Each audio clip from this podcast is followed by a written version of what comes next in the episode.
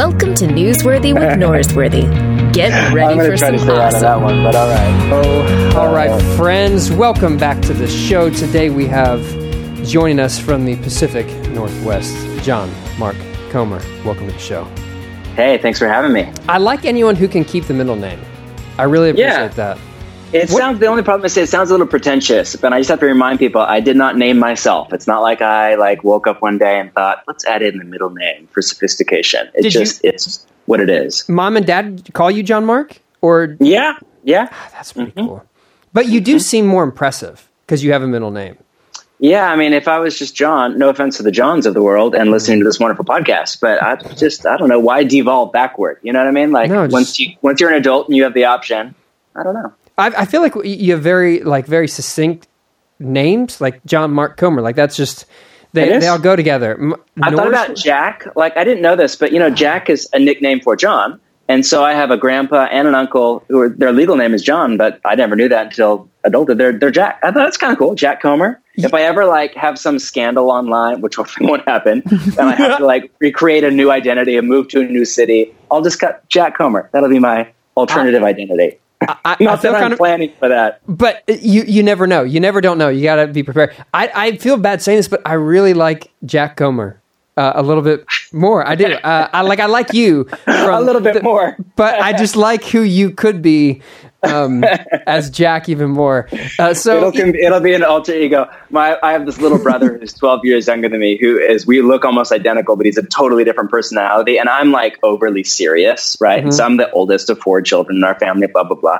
So whenever I do anything that's like carefree or playful or out of like, out of my persona or whatever, he just calls me Sean Mark. That's like his little nickname for me. So it's just a running, ooh, that's a Sean Mark moment right there. And it's just Yeah. on the family group text, it's just embarrassing. So maybe Jack can take its place. Jack could take that. When when my brother uh, thinks I'm doing something stupid, he calls me things worse than that. So uh, I feel like you get the better draw on the uh, the brother thing as well.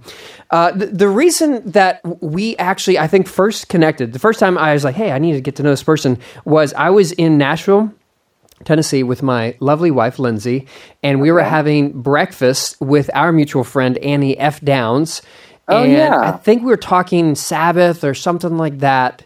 And Come she on. said, "You know who you need to talk to?" And I was like, "No, I don't. Tell me." And she said, "You." And um, it's really sweet that she she did that. She's introduced me to you. Uh, she also recently um, slandered my name on her podcast. She was talking about Uh-oh. Enneagram. Are you an Enneagram person? Come on, Annie. I I ugh, I have a really unhealthy relationship with Enneagram. I used to be. Let me say it that way. You broke up with the Enneagram? Okay. no, uh, that's just. I don't know how much time. I don't know what you, I- what you want to talk about. I, I have a little spiel, but I don't know that it's helpful for anybody. Well, But I'll just I'm, say I'm in. I, I can't not hear this. The point of my story is that she said I was a very unhealthy seven, um, or she Uh-oh, said that I said uh-oh. I don't know. And, but and she is a seven, so she can't be like, "I'm healthy, you're unhealthy." Yeah. that's not fair. my wife has said once though that Annie is like the perfect seven, and I was like, you you didn't marry a seven, so I feel like at least I should be up there. Let's go back to you breaking up with the enneagram. Yeah, no, I Oh. I mean it, yeah, but uh, let's go back to you breaking up with the enneagram. I'm I'm in for the story, Jack. Oh well, okay. So, so here's my little spiel. I, I just I don't know that it's helpful. I love the enneagram. I hate how it's being used in a lot of ways right now, in particular in relationships communities where it's being more and more used as a personality theory for interpersonal relationships and less and less as a kind of map for um, spiritual formation for each individual personality type. So I came into the Enneagram maybe seven years ago through my therapist. I'd never heard of it. It was before it blew up. Um, it was obviously around, but and he introduced me to it, and it was life changing for me. I won't tell you what my number is, but I like there was one that was instant, like I would say love connection, but it was more like I was wrecked for you know weeks at a time in that first moment and um, it was so helpful. And then a couple of years ago, as you know, basically the thing got monetized. And now it's all over. And I think it's really helpful for a lot of people, but it's being used very differently. And um, we've done a lot of work with it in our church, which is mm-hmm. very helpful. But I hate the way it's weaponized. And you know, in traditional, so here's my little spiel traditional Enne, as I understand it, Jesuit uh-huh. Enneagram tradition, as mm-hmm. it came into the American church in the 70s, blah, blah, blah. So, how it works was your spiritual director would use Enneagram as a theory to give you spiritual direction. You would not even know what the Enneagram was. He would not use the language. He would not say that's a seven thing or, you know, ones go to four or threes go to whatever. He would not say any of that stuff. He would just help you pray and help you grow in Jesus. Mm. And um, then, if and when he thought you had the emotional maturity and level of self awareness that you could handle that kind of a paradigm put over yourself and not let it become an identity or an excuse or something that you know just destroys you emotionally, then he would offer or she would offer this to you. But then you're not allowed to tell somebody. So I will never forget. I once made the mistake of asking my spiritual director, who's this like late 60s, early 70s Jesuit priest who's been teaching Enneagram for 30 years. I said, Hey, what's your Enneagram number? And I'm thinking, I think he's five. Da, da, da, I'm uh-huh. like typing the whole thing. And you would have thought I just asked him some horribly inappropriate question about his anatomy or his personal salary or who he voted for. I mean, he literally backed up against the wall, looked down at his toes, and said, I'm sorry, we don't ask that question or answer it. And that's because it's so easy to weaponize. And so now that we've done a lot of work with it in our church in Portland, which I love and I, I love how it's helpful, but I hate if I hear one more person say, you know, that's such a seven thing, or my community's got too many fives, or I literally just had somebody going through a divorce who's like, I can't be married to a five, or what. And I'm just like, this is baloney, mm-hmm. is the Christian version of how you say that word. So I don't like it how it types people. I don't like it how easily weaponized it is. I don't like how people use it to blame shift but I actually love it for my own kind of journey with Jesus. I just don't take it as an identity. I take it as one of many mirrors to kind of see this is where Jesus needs to keep getting into my heart, you know? Yeah. So spiel, soapbox, over. I'm done. So, so on, I'm saying, you want to know my Enneagram number is? I won't tell you. No, uh, but uh, when it, I was going to invite you to Austin in March because Suzanne Stabile is coming back to our church and she's doing oh, another conference. No, I'm just kidding. She is coming, but uh, no, no. I, I, I think the corrective against some of the ways that it's been uh, turned into a, like a parlor trick or party party trick, or the yeah. way that it reduces people to just a caricature of what the fullness yeah. of their personality is. I, I think that's fair, and I think any and every person seems to be presenting themselves now as an Enneagram expert, and that yeah. anytime that happens, synaptic interest. In my experience, to like to get your head into it takes quite a bit of time. It's mm-hmm. not like a quick, you know. When and I think the danger. I mean, the promise of a personality theory, be it that or Myers Briggs or whatever, is that it reveals aspects of who you are, mm-hmm. who you're not, and what your journey is into Christ-like love. That the danger of it is the same thing that it also conceals and so once you put a label over like I'm a seven, I'm a one, I'm a four, you just learned a lot about you, but you also probably just hid a lot of things about yourself too that don't fit the paradigm. And that's where I think it can be an aid to self growth and to self awareness. But when it like is like, I think it's helpful to work with for a couple of years and then kind of move on. Like when it becomes your dominant identity or type or whatever, I think ah, I worry a little bit about does it conceal as much as it reveals at times. Yeah. Uh, my friend Suzanne Stabile, literally, when she was taught by Rohr the Enneagram, Rohr said, "Don't talk about this for years." I think it was like five years yeah. before ever even. Yeah, I remember now, she said that. Now, wise. One of the, my limitations is that I'm learning the Enneagram on the podcast, and I even was with Rohr the very like the week I first had heard of it. I was like, "Hey, talk to me about this," and yeah. so I, I've been processing it through the podcast, but I've never publicly taught it from uh, in a church setting. Um, even though I've been learning about it, talked to a lot of people about it, but I I think uh, I, I, think just a, a, little touch of uh, of reticence about something might be helpful, especially when you don't fully understand it yet. So yeah. Um, yeah.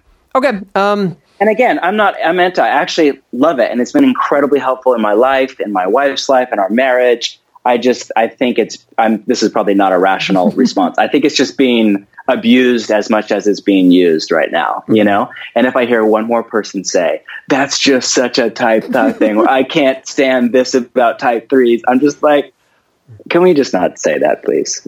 But did you say the number three because that's your number? No, I'm kidding. I'm kidding. I, I didn't say that no. out loud. I didn't say. L- let me, by active denial, I will say no. I am not. I do not identify. That's, that's not even as I read your book. I do read books and go, I wonder if this person is a such number, and that's not the number I would guess. But nevertheless, we're going to move on to your book. Okay. Um, Great.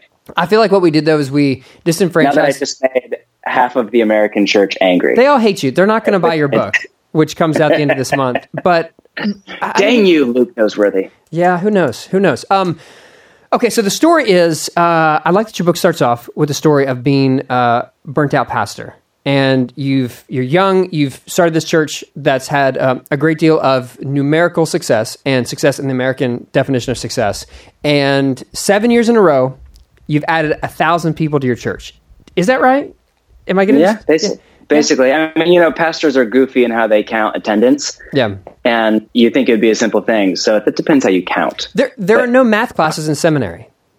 Yeah, well, because they, they get goofy. So you'd be like, oh, this is a 20,000 person church. And then you're like, but there's 7,000 people there on a Sunday. You're like, wait a minute. So I always ask how many adults are in seats or whatever. So yes, at our height, we had about 6,000 adults and 1,000 kids. And I don't say that to brag. I say that more out of embarrassment. Why do you say that as, out of embarrassment? Well, I, I just don't. I think that a, a lot of people at a church can be a sign of health and life and the vitality of the Spirit of God at work, and it can be a sign of a lot of other things as well. And I don't think that bigger is better. And I think it's actually the larger a church gets, it can be really hard to keep it healthy by some of the metrics that matter most. Mm-hmm. And again, that's not a pot shot at churches over X size because you could probably make that case for anything more than 20 people. So at all. And it's not like I have a house church now. So I just, I think, um, I think we just have, I think the mega church inside the ecosystem of the church in a city serves a vital purpose, particularly for resourcing, justice initiatives, vision, teaching, church planting. I think they play a really beautiful role. But I think when that gets held up as the preeminent kind of model of church, you have a massive problem on your hands. And, you know, megachurch is both a size of church, but it's also a way of doing church. And there's a lot of 200 person megachurches. And that's what I just, I'm, I'm less and less interested in, you know? I, I think black and white, we should move away from the black and white categorization of a church's success based on the numbers. Yes. yes. And I, I appreciate you saying that there are a lot of healthy big churches and a lot of unhealthy big churches. And just because it's big and just because it's small doesn't really answer the question of is it healthy or not. It's like saying um, Exactly. it's it's a question of category. It's the wrong category you're asking. You're asking the numerical category, not is it health. Those are two different subject matters. Totally different. Yeah. And people want to make it something as easy as that because it's measurable and it's easy to throw stones. Like I remember when the Bill Hybels thing happened a few months ago. What a tragedy for our, the church and our nation. What a tragedy. Mm-hmm. But I remember listening to this one podcast of a kind of cynical millennial pastor who was saying, this is the problem with the mega church and this is the problem with the authoritarian power structure, da da da. I remember chuckling to myself, one, like Willow Creek was famous for being incredibly well led and having all sorts of good systems and structures in place. They literally wrote the book on some of that. Mm-hmm. And then I was watching a church in my city that was the antithesis. It was, you know, 200 people, hyper intellectual, right in the city, run by a professor. And it was the almost exact same story of, you know what I mean, allegation and abuse. And it was, it was literally almost the same thing. Nobody knew about it because it was Nope. 200 people, not 20,000 people. It was a, a, a local person, not an international celebrity. But I thought, man, this is this is an issue more of character. And it doesn't matter what your church structure or size is if there isn't Christ likeness and humility and integrity in the leadership. There's no structure that will mitigate well against that kind of a meltdown, as tragic as it is. Yep. Uh, Just to bring up another unpopular subject, I'm really here in a pleasant mood. Maybe this is the tooth I was telling you about. I don't know. I just had a, I spent three and a half hours this morning at a dentist. I broke open my tooth after church on Sunday. Crazy. And $2,000 and three and a half hours later, I now have a new tooth. And so maybe that's why I'm just coming at you with all the negativity. I know. I, I'm really, I'm really genuinely love the church and love the church in America. you I promise. you did say in the book at one point that you uh, you tend to be melancholy, and I really appreciate you living into your book, and I appreciate you really representing that melancholy state today. Um, so so far, we've decided that you don't like the enneagram, you hate big churches, and. Um, wh- what what else do you want to say? Max Lucado is a mean person. Like, just say that, and you basically Don't ruin, don't ruin Max for me. I don't, I don't know anything bad about him. Don't ruin him. Him. he's Uh, it's like some, sometimes people will bring like some word of gossip about somebody that's God's used in my life. Wait, just I just don't want to hear. it. No, I just no. don't want to hear. it. Don't don't ruin this person for me. I'm so blessed. I know. I, I I've got a buddy from Hillsong, and he was saying something, and I said uh, uh, something about uh, Taya, the the uh, the woman who sings Oceans, um, and I was like, I, I can hear a lot of bad things about a lot of people, but I can't hear anything bad about her. I need her to still be who I think she is, just for my own soul. So I don't care if, if she is Michael Vick killing a bunch of dogs. Don't tell me. I, I, I can't. I can't process that. Okay. Um, I can't know. But- I promise, I'm, I'm honestly not like a cynical person, or at least I'm one in recovery. okay. What do you think about puppies? Uh, I'm just trying to help Wait, you is, out, like a is this a passive aggressive No. question about Annie Downs, or is this because she just got a puppy, or is this like puppies in general? I was trying to just give you a softball, like where you could win the crowd back. Like I like puppies. I like ice uh, cream. I, I like. We actually have a puppy right now. Like Good. Mm-hmm. she's a year old now, but we, we bought a puppy um, against my will. Actually, gee. before- No. No, you didn't need to I, say I don't that. Like dogs. You just asked me that question. I don't like dogs. Oh. but you know what? I am learning to love one in particular on behalf of my ten-year-old son. Uh, okay, well, thanks for listening. Uh, we're gonna go. Ice cream, like go with something else. Like I don't know. I like ice cream. I like Jesus. I was gonna say Netflix, but I've read your book, and you have a lot of things about Netflix which are not positive. So Yeah, um, yeah, that's true. let's talk about Dallas Willard. Everyone likes Dallas Okay. Willard. Yes. Yes. And uh, dare I say, the John the Baptist to the Dallas Willard known as John Ortberg, because he is the messenger of Dallas Yes. Willard. We, I had Thanks, Willard. one of the first times I ever did an in-person podcast. Coincidentally enough, we were just talking about this off mic. Uh, Pepperdine University. He was at Pepperdine, and so we uh, did an interview actually at Pepperdine's beach house with John Ortberg, and he wrote a book about uh, Dallas Willard. Which Yeah, I know you know the several. name. What is the name of the most recent one? Soul soul keeping maybe would be his most like you know this is what I learned from Willard, but he has others that have been deeply shaped by Willard's thoughts. Yeah, and so he, th- that one was on, and uh, the line, which is actually the title of your book, uh, "The Ruthless Elimination of Hurry." Am I getting this correct? Yeah. The world would not have that line if Ortberg didn't transmit what Willard had told him in a private conversation.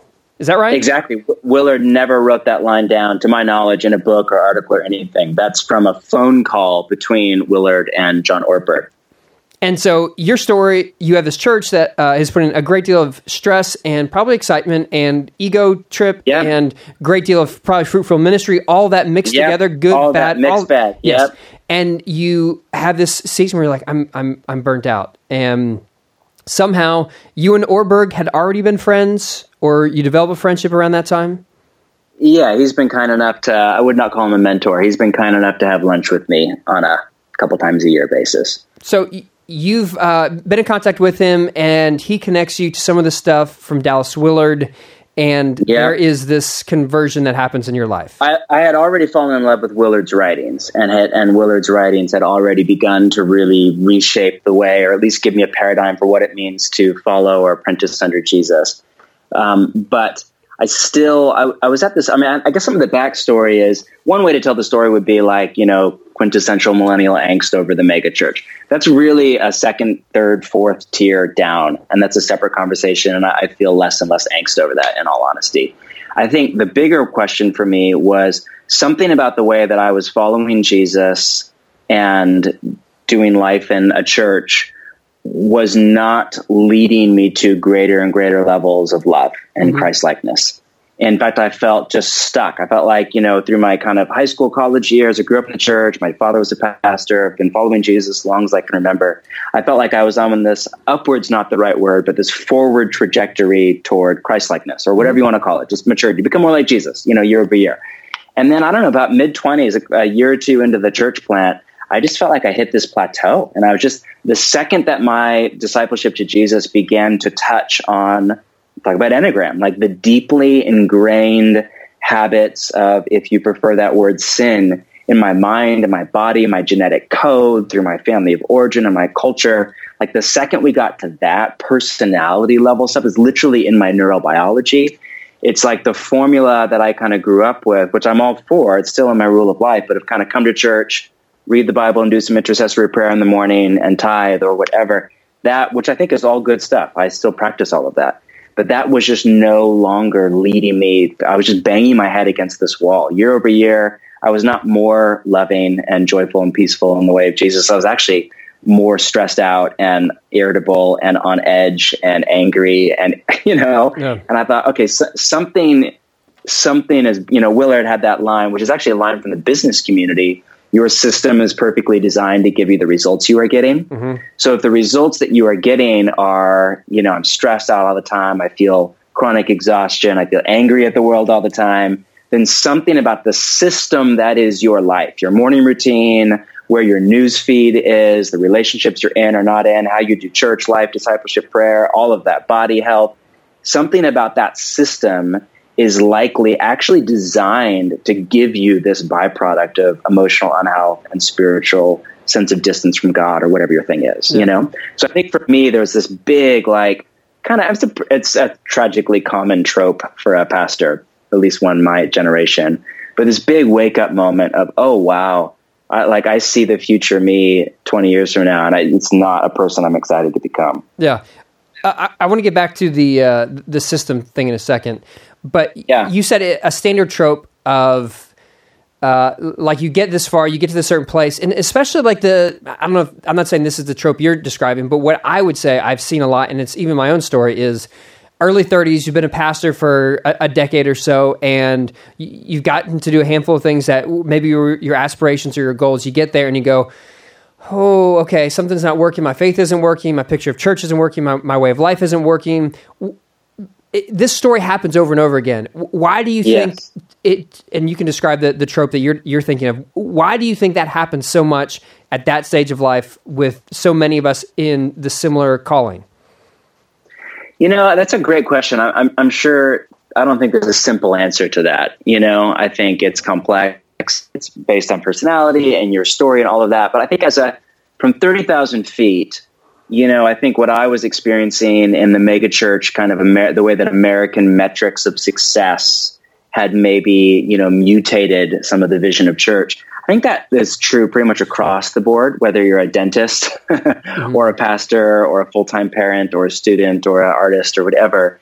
I think, you know, um, to borrow some like Jungian language of the first half and second half of life and middle life crisis, our culture is very much, I think Western culture in general and American culture in particular, is very much a first half of life culture. Mm-hmm. It's my therapist calls it the gospel of upward mobility. Yep. You know what I mean? It's just like, and often this just totally creeps into the church even, and we don't mean it to, but it's a sense of like, oh, the best is yet to come. And it's like next year is going to be better than this year and better and better. It's this sense that each year I'm just going to get better and life's going to get better and better and better and better. And again, not all of that is bad. And, you know, but there's this sense where all of a sudden life no longer does that. Mm-hmm. And you reach a certain age where all of a sudden, like, you begin to face the weight of disappointment. And life is rich and good. And there are some things about my life. I just wake up in the morning and pinch myself with gratitude that I'm alive. And there are other areas where I just thought, man, this sucks or this is really hard. And I just don't think our culture hands us a vision of what it looks like to finish the first half of life well, yep. Deal deal with the disappointment of all that your life isn't, and then move into the slow growth toward a whole new metric system. You know what David Brooks calls the second mountain. If you've yep. read that book, just a whole new value system, metrics for success, becoming the village elder kind of thing over thirty years. Um, you know, and I just don't, I don't think enough of us have a vision for that. You know, when I was starting out in church planting, I don't think I really saw beyond like, I want our church to be thousands of people. Mm-hmm. I want to be like an Orthodox Bell or whatever the thing was, you know, when I was in my early 20s. I just don't think I really saw beyond that. And then you get there and you're like, oh, wow, this is not remotely what I thought it would be. And my soul has yet to come to ground, you know? Yeah. Uh, the, uh, the lack of like rites. Richard Rohr talks about how uh, in Japanese culture, I think it was after World War II, they had a rite where soldiers would return from the war and they would say, "Thank you, what you've done has served our, y- your community and your country and your family well, but we need you now as no longer a soldier, but but something more than a soldier." And like this is over, yeah. we need something new. Uh, we we don't have that and uh, yeah. I, I, know you're uh, a Rolheiser fan, Ronald Rolheiser, friend of the show. Yes, um, massive fan. I, I, feel like he's got instead of like the, the two halves of life, which Rohr jumps on Jung's stuff, but Rolheiser yep. I think has yes, three, three three phases. Yep, and I absolutely. I wonder if there's something maybe with longer lives or something that uh, is more fitting because it seems like there's the early stage that gets you to 30 and then from 30 yeah. to 60 and then from 60 to uh, to the end or whatever but and and his are right. Uh, correct me if I'm wrong. Getting your life together, giving your life away, Yes. and then giving death away. I think that's the third. I think those are the three. I know. I know it's giving your life away and giving your death away. I think it's getting your life together. I think That it's sounds stage right. one. Yeah, yeah, yeah. Yeah, and it, it, it, it, I think it dovetails really well with the Jungian Rohr first half, second half thing. He just kind of has a, a third piece out there, and he's he hasn't written that book yet, so it's just like a really cool sounding ambiguous chapter at this point. I'm dying for him to write it, though I'm Yeah. not planning on di- dying anytime soon. Yeah, no, no. Uh, let's let let's hope not. Um, but roll out, yeah, yeah. Uh, brilliant stuff. Now, um, okay, I want to go back to systems, and then we're going to get to busyness. Uh, I, I hate that I'm scheduling this conversation so much, but No, you're saying no, stuff go. that I, I want. No, Yeah, yeah. the the system that you're in is perfectly designed to give you the results that you're getting. So, something like that. That's the the idiom Yep. that's business world, but that also Yep. Willard used a lot. I think it's a truism. Yeah. So true. Uh, How do I analyze the system that I've created that's creating the results? So, for example, if, if my system is I am chronically behind, I'm not getting something done, um, that's the result I'm getting. How do I process what my system is that's creating that result? Yeah, I mean, I mean, gosh, it's not it's not rocket science. We're about to teach this fall at our church on developing a rule of life. You know, which again is incredibly like central to the Christian tradition over the years, and is basically a non-existent idea in most of mm-hmm. Protestantism. You know, so can't wait for that. And I think we're going to just start by having people do two very very simple things. Like one is just get out a blank calendar that we'll print out for them and write in what your regular schedule is. You know what I mean? As you perceive it, like what's your and put in everything, not just like your spiritual stuff. Put in Netflix, put in grocery shopping, put in dog park, put in whatever's there, mm-hmm. And and then do a second one where you actually do a time audit. You know what I mean? And and make sure that you include digital stuff as a part. Of like we do that with our church every year. We have them. You know, it's pretty easy if you have an iPhone. But just go through and count up how many hours you spend on everything. And it's like, seriously, I do it with my community every year. And it is like beyond embarrassing. I don't even have words. Like, we just go around the circle and say, I spent X minutes on Instagram, X minutes on Netflix, X minutes, you know, texting my wife. Oh my gosh, it turns out my wife texts like for a part time job, basically. and, um, but it's so good because most of us have no idea. I mean, that's, are you familiar with Tristan Harris? Yeah, yeah, yeah, yeah. yeah. uh, his work. Yeah, Yeah, yeah, yeah. Product philosopher, blah, blah, blah, blah, blah, arguing for a Hippocratic oath for software designers. And his whole thing is that, you know, the, the slot machine business makes more than like professional sports combined. And it's just these tiny little increments, like a buck here, a quarter there, 50 cents there. And so you don't think it adds up, but actually they make billions of dollars off of you that way. And I think some of the time stuff works the same. It's like just a quick text message, a quick glance on Instagram while I'm at the stoplight. I didn't say that. Um, but you know, whatever. It just adds up. So I don't know. I feel like that's maybe the starting place for just a little honest self evaluation. Is like, what's my, what is my rule of life? Everybody has one, whether it's conscious or unconscious. And how do I actually spend my time versus how I want to spend my time or think I spend my time or claim I spend my time? Yeah, I, I think if we had accountability groups that uh, said, hey, this is how many minutes I spent on Instagram this day, or th- this is how many hours I spent on Facebook, Yeah. I think you would have the, like, The world would be a much better place. yeah, yeah. So, th- so rule of life. Now, what what that doesn't get though to is the deeper in. We can talk about rule of life, but that doesn't get to the deeper internal stuff that isn't schedule based or phone based. That does weight adage to our soul, such as the need for control or perfectionism or you know lingering bitterness or anger over a family of origin wound or whatever. There's other deeper stuff too. Um, but I think the easiest place to start is with the external stuff. Like, what do I do with my body during the day? What's my relationship to my phone? How much time am I wasting on social media or Netflix or whatever? That's the first place to begin. Yeah, yeah. And that's uh, rule of life. That comes, is it Ignatius? It- Wait, what is rule of life? Who, who introduced the, the concept?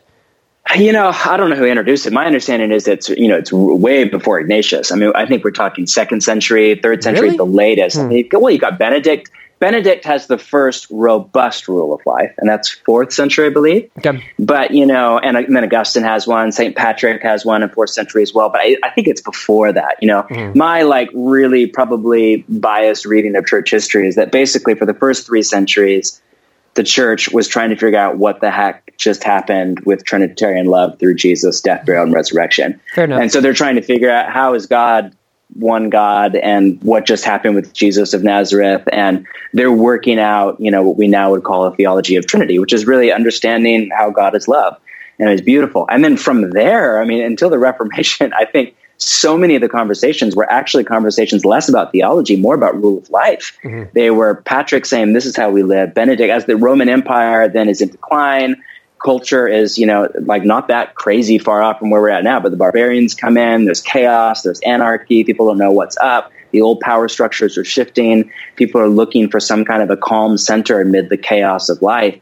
Then the conversation begins to become how then do we live? How do we live in such a way that abide in the vine, John 15, is not just a sentimental idea. It is a metaphorical description of what's actually happening in our life with Jesus. Yeah, yeah, that's good. So, so early on, early Christians trying to figure out the Trinity, which much yeah. thanks. We appreciate that. Very. And if you're a church historian and I just totally butchered the whole thing with a gross oversimplification, mm. email Luke. I think I think it's still going to pale in comparison to the anger you've created for dog lovers and Enneagram lovers. So so far, dog lovers, Enneagram lovers, uh, and church historians against you. But oh, people goodness. who are aware of the importance of getting a rule of life, I think they're going to be for you. Because one of the things that's very true about our world is that just as you describe your experience of uh, just so much of being so busy, I think that's the common experience of the American life. I was yeah. preaching, I'm preaching through the fruit of the Spirit and using um, Philip Kenneson's book, uh, Life on the Vine. It's been a great, great resource. And I'm preaching about patience a couple weeks ago. And uh, yeah. uh, in between services, I'm uh, in the foyer and I'm talking to a friend of mine who's been in the States a couple years from the Congo. And he's been a part of our church for, for uh, I, I, think, since he got to the States. And so he's part of this delegation of uh, people from uh, Rwanda, the Congo, who have been migrated over to the United States, refugees, and who have become a part of our church. And so it's a great uh, it's a great contribution to our church because they have a prophetic witness against some of the uh, sins of our world that are not part of yeah. their world. Um, yeah, and. I'm talking that Sunday about patience, and I'm saying that we need to be more. Uh, we're so so committed to productivity that we are not patient for other people. So we're so busy. We're more important. We care more about being productive than being present to people. That's the sermon in between service, I go, "Hey, what's going on? How you, how you doing, Kishin?" He go, "Hey, yeah, uh, how are you, Luke?" And I go, "Huh, things are good, just busy." And he goes, "Busy? You you Americans are always busy." And I was like, yeah, "I'm literally gosh. preaching on this right now, and I just I see what I'm saying. Like I see what I'm doing. Like that is the pace that we're all addicted to." Yep. Why do you think it is that busy is the answer that we're all given when asked the question, "How you doing?" Yeah, I mean, well, I think it's given because it's true. I think it's because the vast majority of people are way too busy and too busy for love. And I think that connection you just made to relationship is the key connection and why it matters so much as followers of Jesus. But yeah, again, I don't think there's one answer to that. I think the phone is a massive part of it. You know, I think that what the phone has done to speed up our life is astronomical. Wealth is part of it. Um, again, I think of myself as like a middle class person, but we forget that we live in this, you know, if you're middle class American, you're in less than like what, one or 2% of the yep. global population wealth wise. And with wealth comes options. You know, you have, even if you don't have a lot of wealth, even if you just have 50 bucks, you know, left over at the end of the week or whatever, well, that's uh, what am I going to do? Should I go out to eat? Should I rent a movie? Should I go see a thing? Should I rent a bike? You know, whatever. There's all these options that wealth creates that then generate and things, like for everything you own, time goes into that for maintenance, for repair, for playing with it, for doing it, for getting a new one, for, you know, maintain whatever the thing is. So I think the digital thing is massive. I like, don't think we can say enough about 2007 and the introduction of the iPhone. Mm-hmm. Two, I think wealth, what that's done. Three, urbanization. Like we're just not farmers who live out on the land. You know what I mean? Like we're we're in a city, and cities are basically urban playgrounds. You know what I mean? There's so much to see and do, and busyness and noise. And then, of course, I personally think that secularism has something to do with it because, you know, I think Ortberg has this great line, you know, busyness isn't just a sign of a disordered schedule, it's a sign of a disordered heart. And I think for a lot of different people, busyness is a coping mechanism for a secular reality. It could be that one, they're just using busyness, even if they're not secular people, to outrun some kind of pain. You know what I mean? And so whether that busyness comes in the form of, you know, a type A kind of, we often think of the busy people as the work people. They're the lawyer that works 90 hours a week. But some people are incredibly busy and they work part time and just watch Netflix and play video games all the time. Mm-hmm. Like you can still be busy, whatever your personality, however career based you are or not. So I think there's a, chan- a way in which people use it to run from fa- pain. I think in a secular world, I don't mean this to take cheap shots at my secular friends at all, but I think there is a fear of actually asking the really big questions of human existence and meaning and purpose mm-hmm. and morality because like the answers you get are incredibly nihilistic and like if you actually follow secularism down its logic of thought yeah. you end up at a, a really bleak spot of your view of the universe and so I think that there's a vested interest in not going to things like Simon Silva. And again, I'm not like trying to criticize all secular people, or like re- not remotely. There are many secular people that go to those places and beautifully with maturity. But I do think there's something there yep. where like, now we just can't, we can't go deep. So let's just be in the city and make money and watch Netflix and do our stuff and go. That makes sense. You know, and, and maybe we'll like earn an identity through our accomplishment or busyness or you know sport or whatever. Yeah. Have you heard of uh, Ernest Becker's work? You, probably heard the name Ernst Becker. He talks about uh, in the age in which uh, the divine no longer exists or God no longer exists, we have to find substitutes for it. And one of the substitutes he talks about yes. is uh, apocalyptic love, which at first sounds like a like a really cool movie, but um, upon further review, it's the idea that you have to replace God with the lover and so you put all these unrealistic expectations on something that's yes. that a relationship cannot sustain that. And the same thing can be true with with work or social interaction or whatever. Is that if you don't have the place for the divine in the center, everything else has to become divine in itself. And yes, that hundred percent that doesn't work out.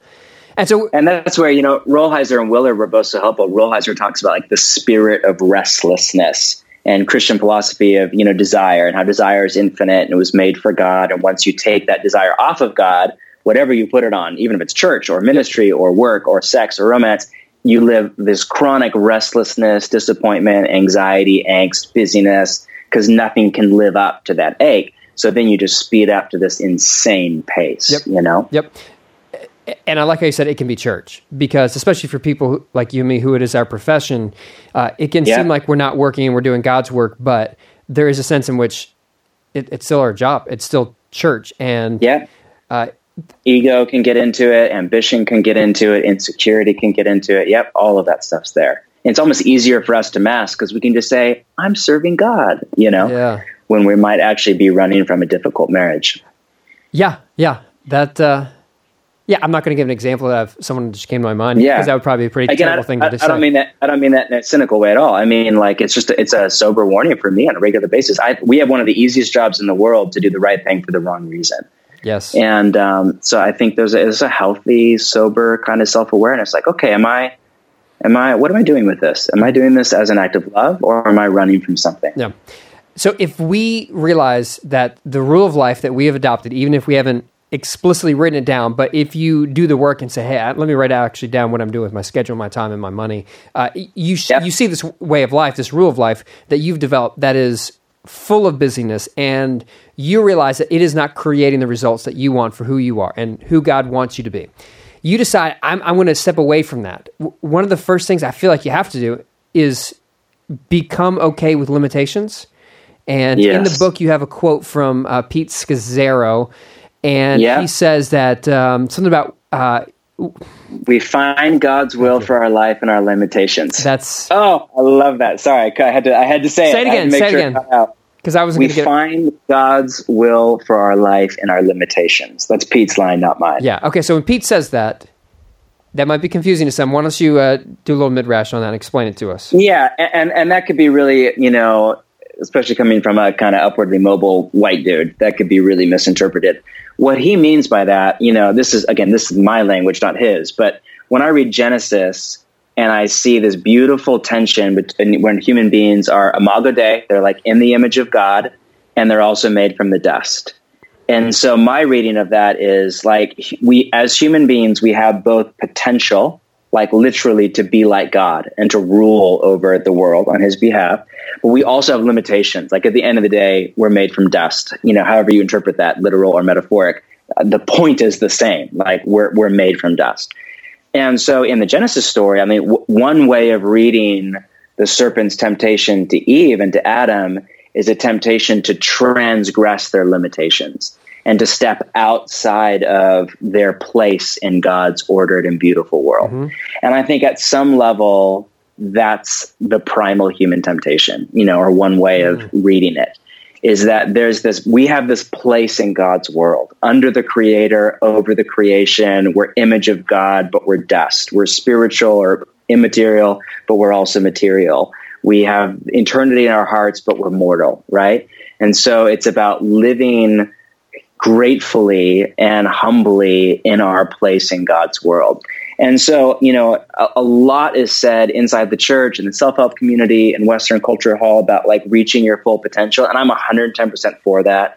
In particular, people that don't come from a level of privilege due to their family of origin or their ethnic background or the neighborhood they grew up in, they need to hear that message like loud and clear. Like, you are made in the image of God. You have ripe potential. God is for you. Best is yet to come. Go for it. Mm-hmm. The thing is, when that gets translated to an upwardly mobile, you know, white guy in a coastal city like me, it's just one half of a very important two sided thing. Like, it's just as theologically true that I'm made from the dust and I need to accept my limitations. Mm-hmm. But almost nothing is said about that. Like, there's not best selling books that are like, accept your cosmic insignificance. Mm-hmm. You know what I mean? Like, limitations are a gift from God. But when we go over our limitations, the first place we feel it is in our emotions the first place it wreaks havoc and does damage is in our close relationships where it sabotages love. And these emotions and relational failures, or whatever you want to call them, um, inhibi- inhibitions and inabilities to love should be the first things that like graciously are God's messengers to us. Like you've gone over your limitations. You've gone past your place. Mm-hmm. You've, you've stepped out of Eden. You're not living in to your place in God's ordered world. Yeah.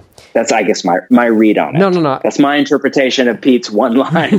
you find God's will for your life and your limitations. Yeah. And we, it, it, would kind of make more sense just to ask Pete to explain what that was. But I like us talking about Pete and what he had to say uh, more. That's just lived for, that was ridiculous. Yeah. But, okay. Uh, thank you. The, the, the okay. So I, I like the way that you were quick to say that the way that you talk about limitations is going to be heavily contoured by your setting. And as someone who is uh, upperly mobile, middle class, uh, in a place of privilege in the general sense of the word, it's different. And l- let me say this as someone who just received the criticism uh, two months ago about my next book from an editor that the book sounds like someone who was written uh, written by a white male from privilege. And I'm like, well, uh, I kind of am a white male from privilege. Yeah. That's the, I mean, in a general sense, the word privilege. But the idea of talking about limitations and saying, hey, we need to, to slow down and not be so hurried and say no to things. For some people, I know that that is a, a privilege that they don't they haven't been afforded the opportunity to take. The, the hurry and the busy that they have seems to be something that is the only way uh, that they can survive. How do you think limitations can be put in place for someone who feels like I, I don't have the ability to, to, to take a step down in work. I don't have ability to to do less in my office. This is the only way I can pay the bills. Yeah, I man, I don't know how to graciously say. I'm just always a little skeptical of that line of thought. I know there is, uh, you know, the hypothetical person out there that is working three part-time jobs to, as a single parent, provide for three kids, right? But most of the the people I know that are dealing with poverty, their problem is actually that they can't get enough work, you know, not that they have too much of it. And again, these are gross oversimplifications mm-hmm. that are not helpful. But I just find that so many people talk about that, but then when you actually get into the nitty gritty of life, it's, well, I can't do this and keep this really nice house, yep. or I can't do this and be in the career I want to be in, or I can't do this and be on Netflix. I mean, if you just look at the bare stats, I mean, the average person is on, you know, Instagram two hours a day. The average American is watching five and a half hours of TV a day. So, and this is like across, I mean, this is like, those are like some gigantic portions of time. So I think on, that the math I says just, seven hours of TV and Instagram for the average person.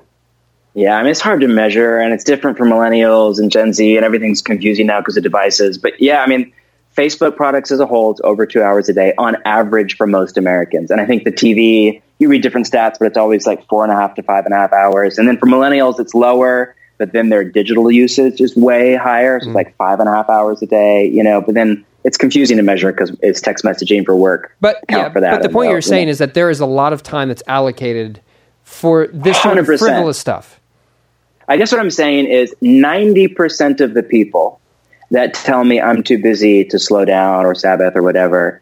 When I actually ask some very kind, gracious, but direct questions, they're not too busy. They've just chosen a lifestyle that is way over their limitations. There is a 10% of people, or whatever, that's a totally arbitrary number. There is a percentage of people, they literally can't pay the bills, provide for their family, they're under suffering. You know what I mean? They have a low income job and their spouse is chronically ill and they have three kids and like there's just no possible way for them. And for those people, I have a massive amount of empathy. But the reality is they're probably not listening to this podcast right now.